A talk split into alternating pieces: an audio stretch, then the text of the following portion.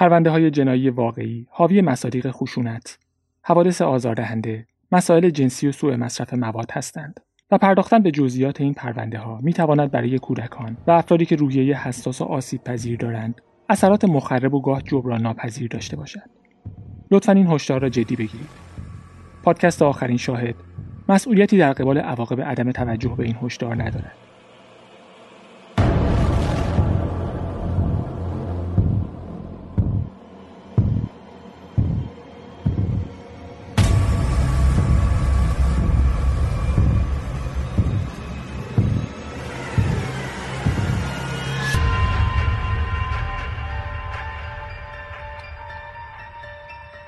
سلام. به پادکست آخرین شاهد روایتی داستانی از پرونده های جنایی واقعی خوش اومدید. من مهدی یکی از شنونده های این پادکست هستم و شما را به شنیدن چهارمین قسمت از پرونده مجازات دعوت می کنم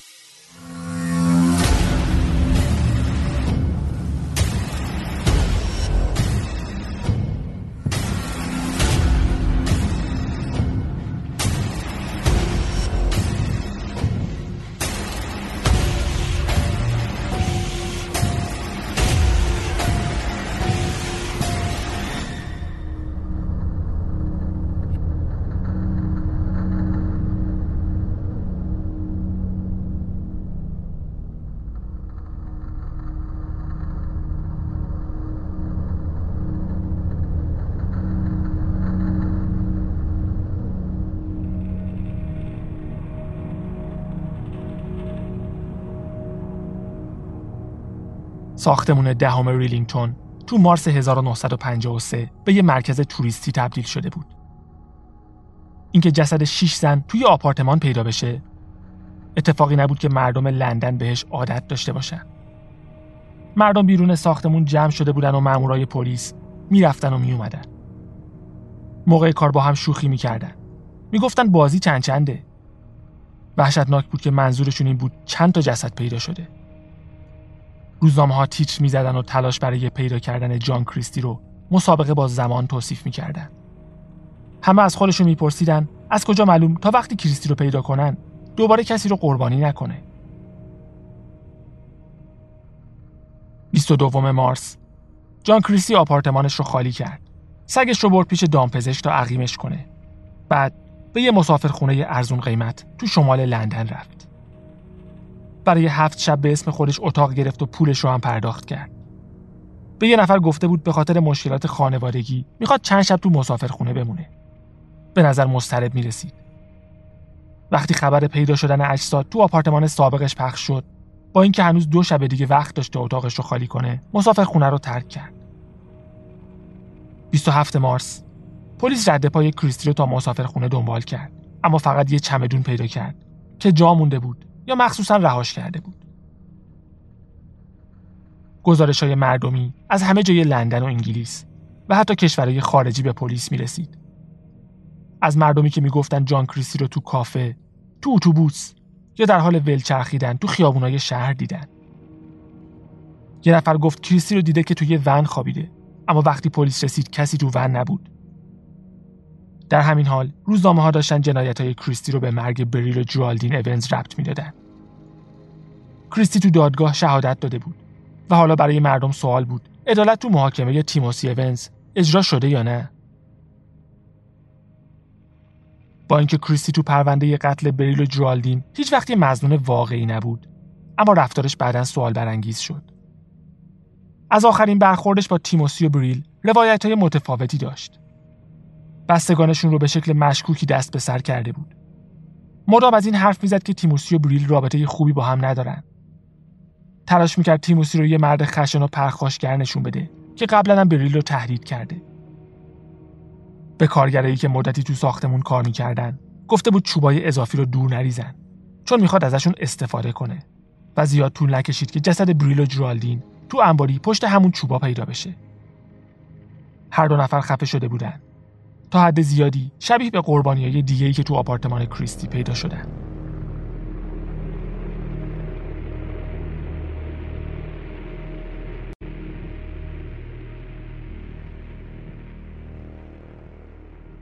تیموسی تو اظهاراتش گفته بود جان کریستی سعی کرده بچه بریل رو سخت کنه. هرچند پزشک قانونی می‌گفت نشونه ای از سخت وجود نداره و زخم واژن هم می‌تونه به خاطر تجاوز بعد از قتل باشه. بعد از فرار کریستی گزارش شد توی کافه به یه دختر 24 ساله باردار نزدیک شده. گفته اطلاعات پزشکی داره و می‌تونه بچهش رو براش سخت کنه. از اونجا که یکی دیگه از قربانیاش هم باردار بود، حدس می‌زدن با پیشنهاد سخت کردن بچه به زنای باردار نزدیک می‌شده و اونا رو به آپارتمانش میکشونده. در هر حال مشخص بود زنای تنها و آسیب پذیر رو هدف قرار میده. برای مردم سوال بود شاید تیموسی واقعیت رو می‌گفته اما پلیس اعلام کرد هیچ ارتباطی بین قتل بریل و جرالدین و جان کریستی وجود نداره. صبح 31 مارس درست یک هفته بعد از پیدا شدن اجساد یه مأمور پلیس که در حال گشت زنی بود یه مرد تنها رو دید که به دیوار تکیه داده و به رودخونه تیمز نگاه می‌کنه به هم ریخته و آشفته بود و وضعیت خوبی نداشت. مأمور پلیس بهش مشکوک شد و صداش کرد. اینجا چیکار می‌کنی؟ مرد خودش رو جان واتینگتون معرفی کرد و گفت دنبال کار میگرده. مأمور ازش خواست کلاهش رو برداره. خودش بود. جان کریستی. بلافاصله بهش دستبند زد و بازداشتش کرد.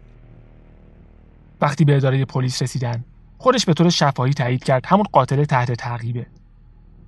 کارت شناسایی سند ازدواج و یه بریده روزنامه درباره تیموسی اونز هم همراهش بود.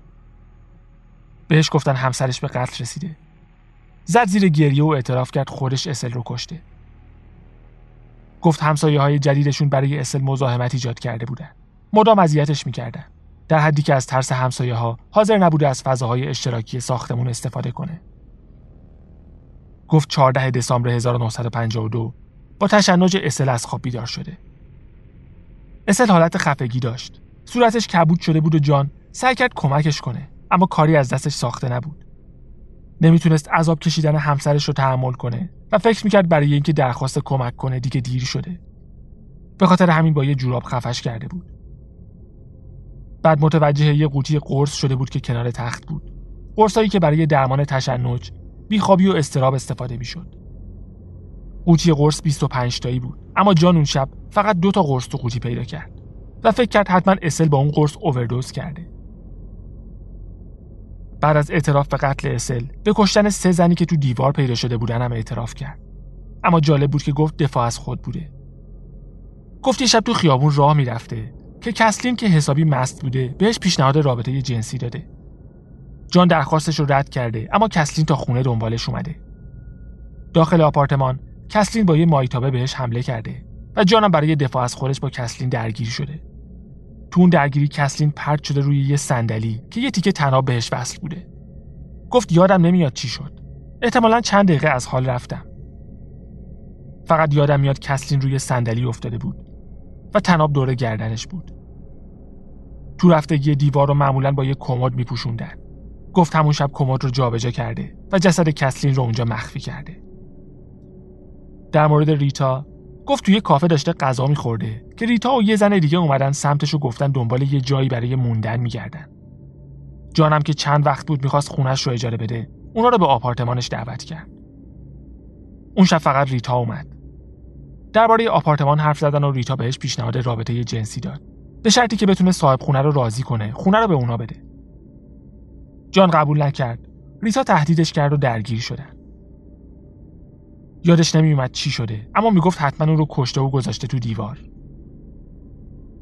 در مورد هکتورینا گفت می‌خواسته بدون دوست پسرش تو آپارتمان بمونه. جانم مخالف بوده و سعی کرده هکتورینا رو هول بده بیرون.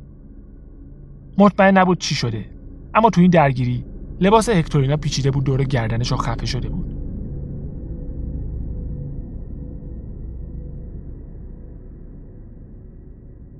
بعد از اظهارات اولیه جان که زیادم باورپذیر نبود. اونو به اداره پلیس ناتینگ هیل بردن و به قتل اسل کریستی متهمش کردن. خبرش سریع پخش شد و جمعیت زیادی بیرون اداره پلیس جمع شدن. خواهر تیموسی هم بینشون بود و در سکوت. فقط تماشا می‌کرد. روز بعد یعنی اول آوریل برای اولین بار جلوی قاضی قرار گرفت و بعد به زندان بریکستون منتقل شد. علاقه مردم به پرونده اینقدر زیاد شده بود که چند انتشارات سر حق انتشار داستان جان کریستی با هم درگیر بودند. بالاخره کریستی با یه هفته نامه به توافق رسید تا در ازای پرداخت هزینه وکیل و دادگاه داستانش رو به شکل انحصاری منتشر کنند. از اون به بعد وقتش تو سلول رو به نوشتن یادداشت برای خبرنگارا درباره گذشتش میگذروند. توی یکی از این یادداشت‌ها یادش میومد تو 11 سالگی جسد پدر بزرگش رو قبل از خاک سپاری دیده. از پدر بزرگش میترسید و وقتی جسم بیجون و بی حرکتش رو می‌دید احساس قدرت می‌کرد. از اون به بعد یه جور شیفتگی نسبت به مرگ پیدا کرده بود. تو اوایل جوونی چون نتونسته بود با یه دختر رابطه جنسی برقرار کنه بهش لقب داده بودن و مسخرش می‌کردن. ترس از مسخره شدن باعث شد از روابط عاطفی هم فاصله بگیره و به جاش دنبال کارگرای جنسی بود. تو 22 سالگی با اسل ازدواج کرد اما با اونم زیاد رابطه نداشت. تو ماهای بعد از دستگیریش پزشکا و روانشناسای مختلفی باهاش مصاحبه کردن. می‌خواستن ببینن چقدر میشه به اعترافاتش اعتماد کرد. روانشناس زندان می‌گفت جان کریستی یکی از معدود قاتلایی بود که بلافاصله بعد از دیدنش ازش بدم اومد. یه روانشناس دیگه می‌گفت کریستی یه آدم بی اهمیت و بدون جذابیت بود که فقط بلوف می‌زد. در هر حال همه سلامت عقلش رو تایید کردن. گفتن هوش بالاتر از میانگین و استراب شدید در مورد مسائل جنسی داره. به یه روانشناس گفت از کافه ها میترسه و از خود ارزایی متنفره. از قتلاش به عنوان اتفاقات حسرت برانگیز یاد می‌کرد. وقتی معلوم شد نتیجه و چکافی هکتورینا کسلین و ریتا با اظهاراتش تناقض داره داستانش رو تغییر داد اعتراف کرد بعضی از اونا رو با یه دستگاه دستساز خفه کرده یه قوطی مربای مربعی شکل که یه در پیچی فلزی داشت و روی درش دوتا سوراخ بود یه لوله پلاستیکی از یکی از سوراخ‌ها رد کرده بود و داخل شیشه دارو میریخت بعد قربانیا رو مجبور می‌کرد از اون لوله پلاستیکی نفس بکشن گاهی یه لوله دیگه داخل سوراخ دوم میذاشت و سرش رو به شلنگ گاز وصل می‌کرد. اون موقع گاز شهری لندن مقدار زیادی کربن مونوکسید داشت که باعث می‌شد قربانیا به سرعت هوشیاریشون رو از دست بدن. بعد اونا رو با یه تناب نیم متری خفه می‌کرد.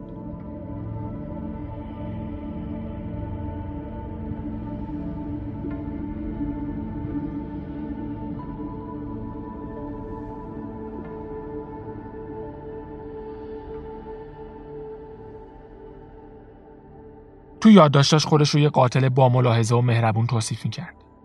نوشته بود تمام تلاشش رو کرده تا هیچ کدوم از قربانیاش درد نکشن. در همین حال به زندانیای دیگه پوز جنایتاش رو داده بود. گفته بود هدفش کشتن دوازده زن بوده. می‌گفت چون خیلی متشخص و جنتلمن بوده زنها همیشه دنبالش راه میافتادن. در مورد اینکه قربانیای بیشتری داشته یا نه گفت مطمئن نیستم. ممکنه. اواسط آوریل رسما به قتل کسلین، ریتا و هکتورینا متهم شد. روانشناس زندان می‌گفت کریستی از اینکه تو مرکز توجه باشه خوشش میاد. می‌گفت تو بیشتر جلسات وقتی به آخر جلسه می‌رسن یه حرف تحریک کننده می‌زنه تا جلسه رو طولانی تر کنه. مثل 23 آوریل که انتهای جلسه گفت یه چیزی در مورد خانم اونز هست که درست یادم نمیاد. چهار روز بعد دوباره بحث همسایه سابقش رو پیش کشید. این بار توضیح بیشتری داد و گفت بریل رو در حالی که داشته خودش رو با گاز میکشته پیدا کرده. بریل گفته بود اگه بهش کمک کنه خودکشی کنه حاضر باهاش رابطه جنسی داشته باشه. جان می‌گفت بعد از بیهوش شدن بریل بهش تجاوز کرده و خفش کرده. روانشناس زندان اول شک کرده بود. فکر می‌کرد جان می‌خواد مسئولیت قتلهای بیشتری رو قبول کنه تا بتونه مدعی بشه سلامت عقلی نداشته. اما در نهایت داستانش رو باور کرد. گفت جان کریستی دروغگوی مریض بود و ظرفیت زیادی برای فریب خورش و دیگران داشت. سخته که تو داستان جان کریستی حقیقت رو از فانتزی جدا کنیم. با این حال احساس می‌کنم داشت حقیقت رو می‌گفت. تا جایی که می‌تونست. خودش بحث رو باز کرد و من بهش فشار نیاوردم. و بر اساس واقعیت ها با خونسردی و بدون اقراق و دراماتیک کردن ماجرا حرف زد. 18 می جسد بریل و جرالدین رو از قبر مشترکشون بیرون آوردن. سه پزشک از جمله پزشکی که کالب و چکافی اولیه رو انجام داده بود جسدها رو بررسی کردن تا ببینن اثری از مسمومیت با کربن مونوکسید بوده یا نه. قسمتی از پای بریل صورتی شده بود. اما بعد از اینکه در معرض هوا قرار گرفت به رنگ طبیعی برگشت که نشون می‌داد تغییر رنگ به خاطر تجزیه طبیعی جسد بوده نه مسمومیت با گاز. پزشکا به این جنبندی رسیدن که بریل برخلاف چیزی که جان کریستی ادعا کرد در معرض گاز قرار نگرفته.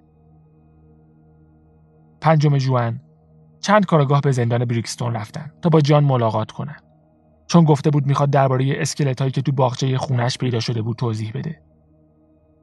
اما حالا که دوباره به پرونده بریل و جرالدین برگشتیم و اینکه تیموسی اونز بیگناه اعدام شد یا نه باید بدونید مردم انگلیس به عدالت قضایی کشورشون بدبین شده بودن. با پرونده‌ای که به اعتقاد خیلیا بزرگترین میخ تابوت اعدام تو قانون انگلستان بود. دوم نوامبر 1952 ساعت از نه شب گذشته بود که صدای شلیک چند گلوله تو منطقه کرویدن لندن پیچید. زنجیره از اتفاقات که با یه جرم کوچیک و ساده شروع شد. اما نتیجهش اصلا کوچیک و ساده نبود.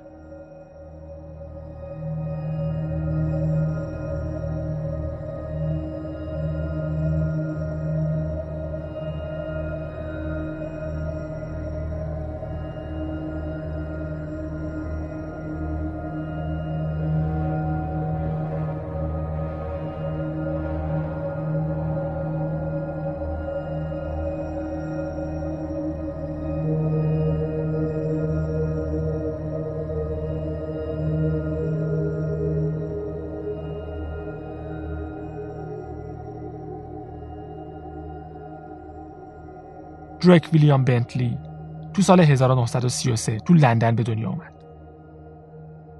کودکیش لابلای خرابه های جنگ جهانی دوم و بمبایی که روی لندن میریخت گذشت. وقتی چهار سالش بود از بالای یه ساختمون افتاد. بینی شکست و ظاهرا یه آسیب همیشگی و غیر قابل برگشت به مغزش وارد شد. از اون به بعد مشکل تشنج پیدا کرد. حتی تو یکی از حمله هاش داشت جونش رو از دست می‌داد. رشد مغزی درک تحت تاثیر قرار گرفت. با این حال سعی می‌کرد تا جایی که می‌تونه از کودکیش لذت ببره. عاشق حیوونا بود. هر حیوان ولگردی که از جلوی خونشون رد می‌شد چند دقیقه بعد تو خونه بود. تو این سالا نزدیکترین فرد به درک خواهر بزرگترش بود. جنگ برای خانواده درک که ارتباط زیادی با هم داشتن اتفاق سختی بود. بعد از گذشته فقط سه روز از شروع عملیات بلیتز توسط ارتش آلمان نازی سه نفر از اعضای خانواده کشته شدن. بمبای آلمانی سه بار به خونشون خورد و تو 1944 وقتی درک فقط 11 سالش بود چند ساعت زیر آوار مدفون شد. جابجایی پشت سر هم و عقب موندگی ذهنی درک درس خوندن رو براش سخت کرده بود. سن عقلیش رو 8 سال تخمین می زدن. درسا براش سنگین بود و نمی‌تونست با کلاس همراه بشه. خواهرش تو کلاس کنارش میشست و سعی می‌کرد آرومش کنه تا بتونه رو درساش تمرکز کنه. اما ظاهرا اون سقوط همه چیز رو ازش گرفته بود و درک هیچ وقت نتونست آدم سابق بشه. کم کم تغییر کرد. بچه‌ای که زمانی بیگناه و معصوم بود کم کم وارد دردسرای قانونی شد. تو 1948 به خاطر دو فقره جرم کوچیک یه دزدی و یه ورود به ملک دیگران. مجبور شد سه سال از عمرش رو توی مرکز بازپروری بگذرونه. لاغر و قد بلند بود. ضریب هوشیش هفتاد بود. سواد درست و استابی هم نداشت. و وقتی می‌خواست امضا کنه به جای نوشتن اسمش یه به علاوه می‌کشید. بچه های دیگه مسخرش می‌کردن و درک خیلی با این قضیه مشکل داشت. تو بازپروری یه رژیم سفت و سخت انضباطی حاکم بود که دست کمی از پادگان نداشت. زیاد پیش می اومد بچه ها مورد تنبیه فیزیکی قرار بگیرن. مخصوصا درک که به خاطر مسائل خیلی خیلی کوچیکم کتک می‌خورد. تو 1950 وقتی 18 سالش بود از بازپروری بیرون اومد و 6 ماه رو تو تنهایی و انزوا گذروند. بعد از جنگ نرخ جوانای بزهکار 14 تا 17 ساله که برای جرایمی مثل قتل، تجاوز و سرقت محکوم می شدن چهار برابر شده بود. همه نگران جوانای بعد از جنگ بودن. نگران جرمایی که مرتکب می شدن یا ممکن بود مرتکب بشن. نمی‌دونستن باهاشون چی کار کنن. فکر می‌کردن برخورد جدی و قهری با مجرمین می‌تونه درس عبرتی برای بقیه بشه و احتمال ارتکاب جرم رو کاهش بده. اون موقع یه مرد جوون با ذریب هوشی معادل با یه پسر بچه داشت با حمایت خانوادش تمام تلاشش رو می‌کرد که از روزای بد گذشته فاصله بگیره. اما شانس هیچ وقت با درک بنتلی یار نبود. یه مدت باربری می‌کرد. کمرش مشکل پیدا کرد و مجبور شد ولش کنه. بعد کیسه زباله های مردم رو جمع می‌کرد. اما ظرفیت ذهنی اون کار رو هم نداشت. مدتی خیابونا رو جارو می‌زد تا اینکه نامه های اعزام به خدمتش رسید. ازش تست گرفتن. بی سواد بود. با ضریب هوشی بین 66 تا 77 و مشکل سر. حتی ارتش هم حاضر نبود قبولش کنه. درک بنتلی جایی برای رفتن نداشت. در مونده بود و زیاد طول نکشید با آدمای اشتباهی جور بشه. وارد دار و دسته های خلافکار محلی شد که همه جور خلافی از بزرگ تا کوچیک ازشون سر می‌زد.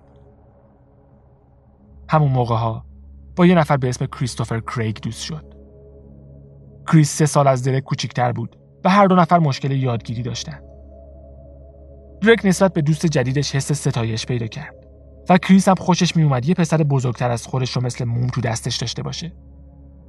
کسی که با یه اشاره هر کاری که بهش می‌گفت می‌کرد. پدر درک خیلی سعی کرد جلوی این رابطه رو بگیره. حتی با پلیس هم صحبت کرد. اما مشکل ذهنی درک باعث می‌شد خیلی راحت گول بخوره و دنبال دیگران راه بیفته.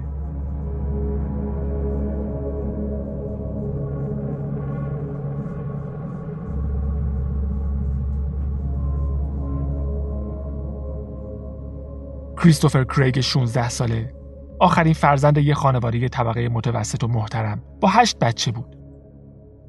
از بچگی آرزوش این بود که یه اسلحه ساز حرفه‌ای بشه. اما بعد از تموم شدن مدرسه سر از یه گاراژ در آورد. عملا بی سواد بود. دیگران براش داستان میخوندن و کریس غرق فانتزی می‌شد. کتابای مصور می‌خوند. می‌رفت سینما و همچنان کاملا شیفته اسلحه بود. بعد از جنگ دسترسی مردم به سلاح خیلی راحت تر شده بود. و کریس تو اتاقش یه اسلحه خونه داشت.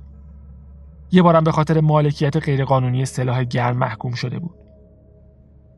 مثل خیلی از بچه های همسن و هم دوره خودش وقتی تفنگ دستش می گرفت احساس می کرد مرد شده. احساس قدرت و کنترل می کرد.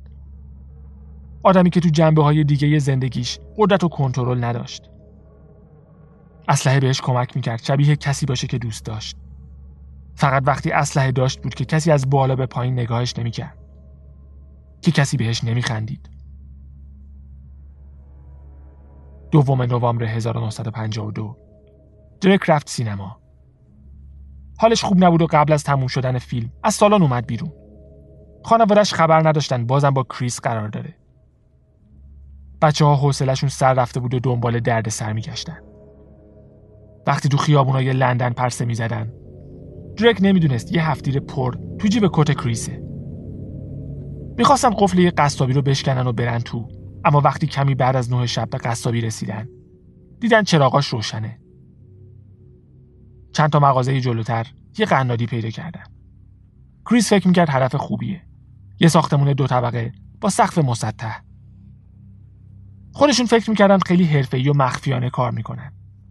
اما یه نفر داشت نگاهشون می‌کرد. یه زن که از پنجره اتاق خواب دخترش بیرون رو نگاه می‌کرد و چشش به دو تا پسر جوون خورده بود که رفتارشون مشکوکه. خودشون رو از نور چراغ ماشینا مخفی می‌کردن و کلاهشون رو روی صورتشون میکشیدن. از روی حساره انبار پریدن و وارد حیات شدن. زن ماجرا را به شوهرش گفت و شوهرش هم از نزدیکترین باجه تلفن به پلیس زنگ زد. بچه ها از یه لوله فاضلاب رفتن بالا و به سقف رسیدن. بیخبر از اینکه مامورای پلیس زیاد ازشون دور نیستن. یه مامور خودش رو به سقف رسوند و درک و کریس شدید که کنار یه بالا بر واسدن. ازشون خواست خودشون رو تسلیم کنن اما بچه ها نمی‌خواستن راحت تسلیم بشن. بر اساس چیزی که تو گزارش پلیس نوشته کریس گفته اگه ما رو می‌خواید بیایید بگیریدمون. مأمور پلیس هم همین کار رو کرد و کسی که نزدیکتر بود یعنی درک رو گرفت.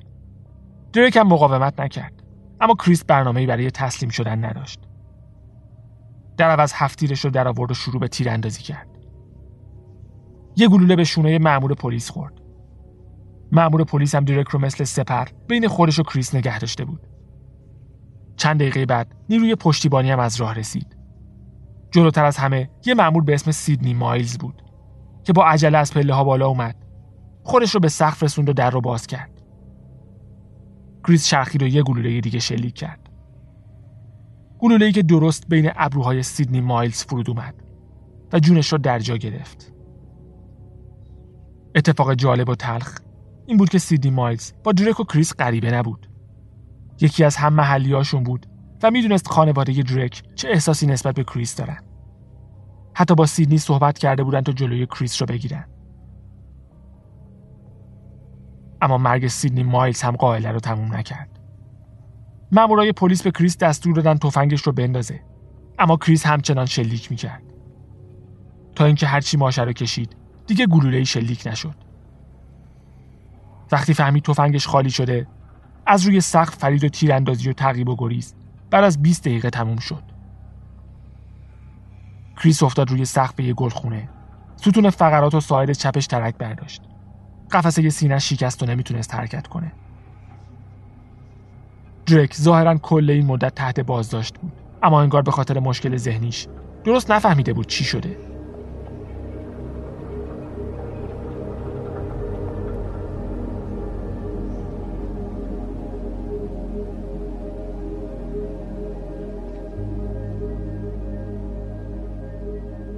پلیس مدعی شد درک بنتلی تو مسیر گفته می‌دونسته کریس تفنگ داشته و ازش خواسته از تفنگش استفاده نکنه. گفته می‌دونه کریس یه مأمور پلیس رو کشته. پس می‌دونسته چه اتفاقی افتاده. خانواده درک نزدیکای نیمه شب خبردار شدن پسرشون به اتهام قتل یه مأمور پلیس بازداشت شده. و بعدا از خبرنگارا شنیدن که این درک نبوده که شلیک کرده. درک بنتلی بعد از چند ساعت بازجویی اظهاراتش رو امضا کرد. اینکه می‌دونسته کریس اسلحه داره رو تکذیب کرد و هیچ مسئولیتی در قبال مرگ سیدنی مایلز قبول نکرد. با این حال به همراه کریستوفر کریگ به قتل متهم شد و پایین چیزی رو امضا کرد که اصلا نمی‌دونست چیه. این وسط فانتزی کریس برای تبدیل شدن به آلکاپون هم به واقعیت تبدیل شد. با این تفاوت که پایان باشکوهی در کار نبود. اما چطور ممکن بود کسی که شلیک نکرده به قتل متهم بشه جواب این سوال تو قانون انگلیس بود که می‌گفت اگه درک می‌دونسته کریس اسلحه داره پس شریک جرم بوده. حتی اگه خودش اسلحه نداشته یا حتی اگه موقع شلیک گلوله تحت بازداشت بوده. ضمن اینکه پلیس به استناد یه جمله مدعی بود درک کریس رو تحریک کرده تا شلیک کنه. نتیجهش هم زخمی شدن یه مأمور پلیس و مرگ یه مأمور پلیس دیگه بود. پس از دید قانون انگلیس درک به اندازه کریس گناهکار بود. اما تلاش برای محکوم کردن درک یه اهمیت دیگه هم برای پلیس داشت. اینکه کریس اون موقع 16 سالش بود و به سن قانونی نرسیده بود. 9 دسامبر 1952 بعد از گذشت بیشتر از یک ماه از مرگ مأمور مایلز درک بنتلی و کریستوفر کریگ محاکمه شدند و هر دو نفر ادعای بیگناهی کردند اون موقع مجازات قتل اعدام بود. قانون می‌گفت اگه دو نفر با هم برای ارتکاب جرم رفته باشن در مقابل بازداشت مقاومت کنن و این وسط کسی کشته بشه هر دو نفر به یه اندازه مسئولن. اما خانواده دیرک که می‌دونستن پسرشون اسلحه رو شلیک نکرده. خیالشون از اعلام بیگناهی راحت بود. محاکمه دو روز و نیم طول کشید. وکیل درک هیچ اظهارات اولیه‌ای نداشت و هیچ کس به غیر از خود درک به جایگاه نرفت تا به نفع شهادت بده. خانواده درک پول نداشتن وکیل خصوصی بگیرن و وکیلی که دادگاه براش گرفته بود هم قلبا به بیگناهی درک اعتقاد نداشت. به هیچ کس اجازه ندادن درباره مشکلات ذهنی درک یا کلا درباره خودش و زندگی شهادت بده. دو روزانی فقط اتهام وارد کردن تا هر طور شده درک رو محکوم کنن. دادستانی می‌دونست کریس فقط 16 سالشه و نمی‌تونن اعدامش کنن. اما درک 19 سالش بود. یه مرد جوون کنزه که حتی بلد نبود اسم خودش رو بنویسه و می‌تونست خیلی راحت حکم مرگ خودش رو امضا کنه. کشته شدن یه مأمور پلیس مسئله خیلی مهمی بود و نمی‌خواستن بدون یه حکم درست و حسابی پرونده رو ببندن. این وسط یه جمله کلیدی وجود داشت که دادستانی خیلی بهش متکی بود. ماجرا این بود که سه مأمور پلیس که اون شب روی سقف بودن شهادت دادن وقتی کریس اسلحه رو درآورده یکی از مامورا ازش خواسته اسلحه رو بندازه و خودش رو تسلیم کنه. همون موقع درک رو به کریس کرده و گفته تمومش کن. معلوم نیست منظورش چی بود. شاید داشت به کریس می‌گفت تمومش کنه و خودش رو تسلیم کنه. اما دادستانی می‌گفت منظور درک این بوده که شلیک کنه و کار مأمور پلیس رو تموم کنه. تفسیر این جمله نقش مهمی تو حکم نهایی داشت چون مشخص می‌کرد درک شریک جرم بوده یا نه. درک تو دادگاه گفت خبر نداشته کریس اسلحه داره. اما از اظهاراتش تو اداره پلیس بر علیهش استفاده شد. اظهاراتی که بعد از گذشت سالها هنوز نمیشه باور کرد از زبون کسی بیرون اومده که عقلش به اندازه یه بچه هشت ساله رشد کرده بود. تنها دفاعی که از درک شد این بود که وقتی کریس شلیک کرده درک تحت بازداشت بوده. اما وقتی از خودش پرسیدن گفت آزاد بوده و می‌تونسته هر وقت دلش خواست فرار کنه. احتمالا احساس می‌کرد اگه هیئت منصفه فکر کنه به خواست خودش پیش پلیس مونده و همکاری کرده جرمش سبکتر میشه. اما نمی‌فهمید اگه موقع شلیک بازداشت بوده یعنی شریک جرم نبوده. گلوله‌ای که سیدنی مایلز رو کشت تقریبا 15 دقیقه بعد از بازداشت درک شلیک شده بود. اظهارات بنتلی برای دادستانی عالی بود. دادستانی یه روایت تر از اتفاقات داشت که می‌خواست به خورده هیئت منصفه بده و درک بنتلی هم بدترین شاهد ممکن بود. اصلا نمی‌فهمید چی میگه. گیج بود. حرفاش متناقض بود و نمی‌تونست جوابای راضی کننده و درست به سوالات بده. کاملا شبیه کسی بود که داره دروغ میگه. یه چیزی رو مخفی می‌کنه. مهمترین مدرک دادستانی همچنان همون جمله تمومش کن بود. هم کریس و هم درکی مسئله رو تکذیب کردن. اما سه مأمور پلیس شهادت داده بودن چنین جمله‌ای گفته شده. جالبه که اون جمله دوازده سال قبل توی پرونده دیگه استفاده شده بود و اون پرونده هم مربوط به کشته شدن یه مأمور پلیس توی درگیری مشابه بود. خیلیا فکر می‌کنن پلیس اون جمله رو برداشت و به پرونده درک بنتلی چسبوند تا مطمئن بشن محکوم میشه. بعد از حرفای دادستانی و وکلا قاضی رو به هیئت منصفه کرد و ازشون پرسید. به نظرشون مامورای پلیس دروغ میگن و می‌خوان با دروغ جون یه پسر جوون رو بگیرن. چیزی که به وضوح فشار روی هیئت منصفه برای محکوم کردن درک رو بیشتر می‌کرد. 11 دسامبر هیئت منصفه بعد از 75 دقیقه به جمعبندی رسید. و درک بنتلی و کریستوفر کریگ رو در قتل سیدنی مایلز گناهکار تشخیص داد. کریس که 16 سالش بود به 10 سال حبس محکوم شد و درک که 19 سالش بود به اعدام.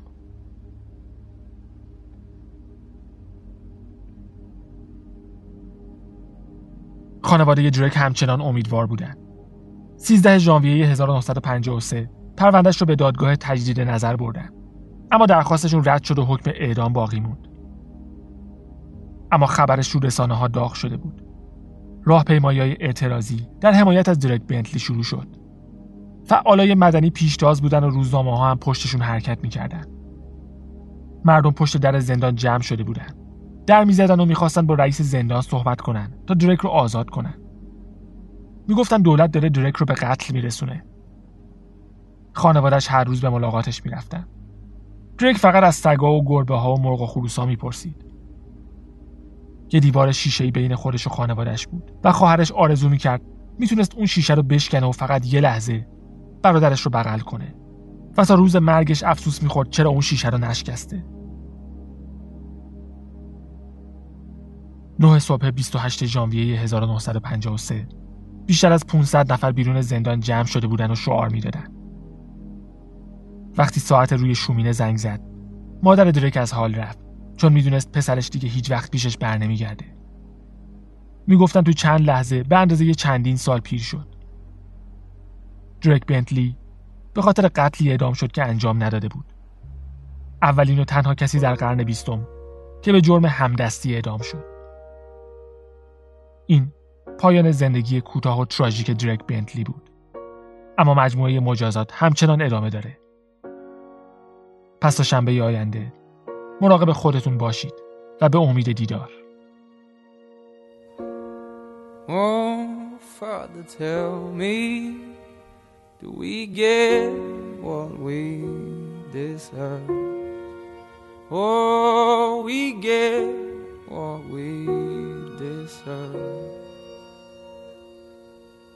And فادر down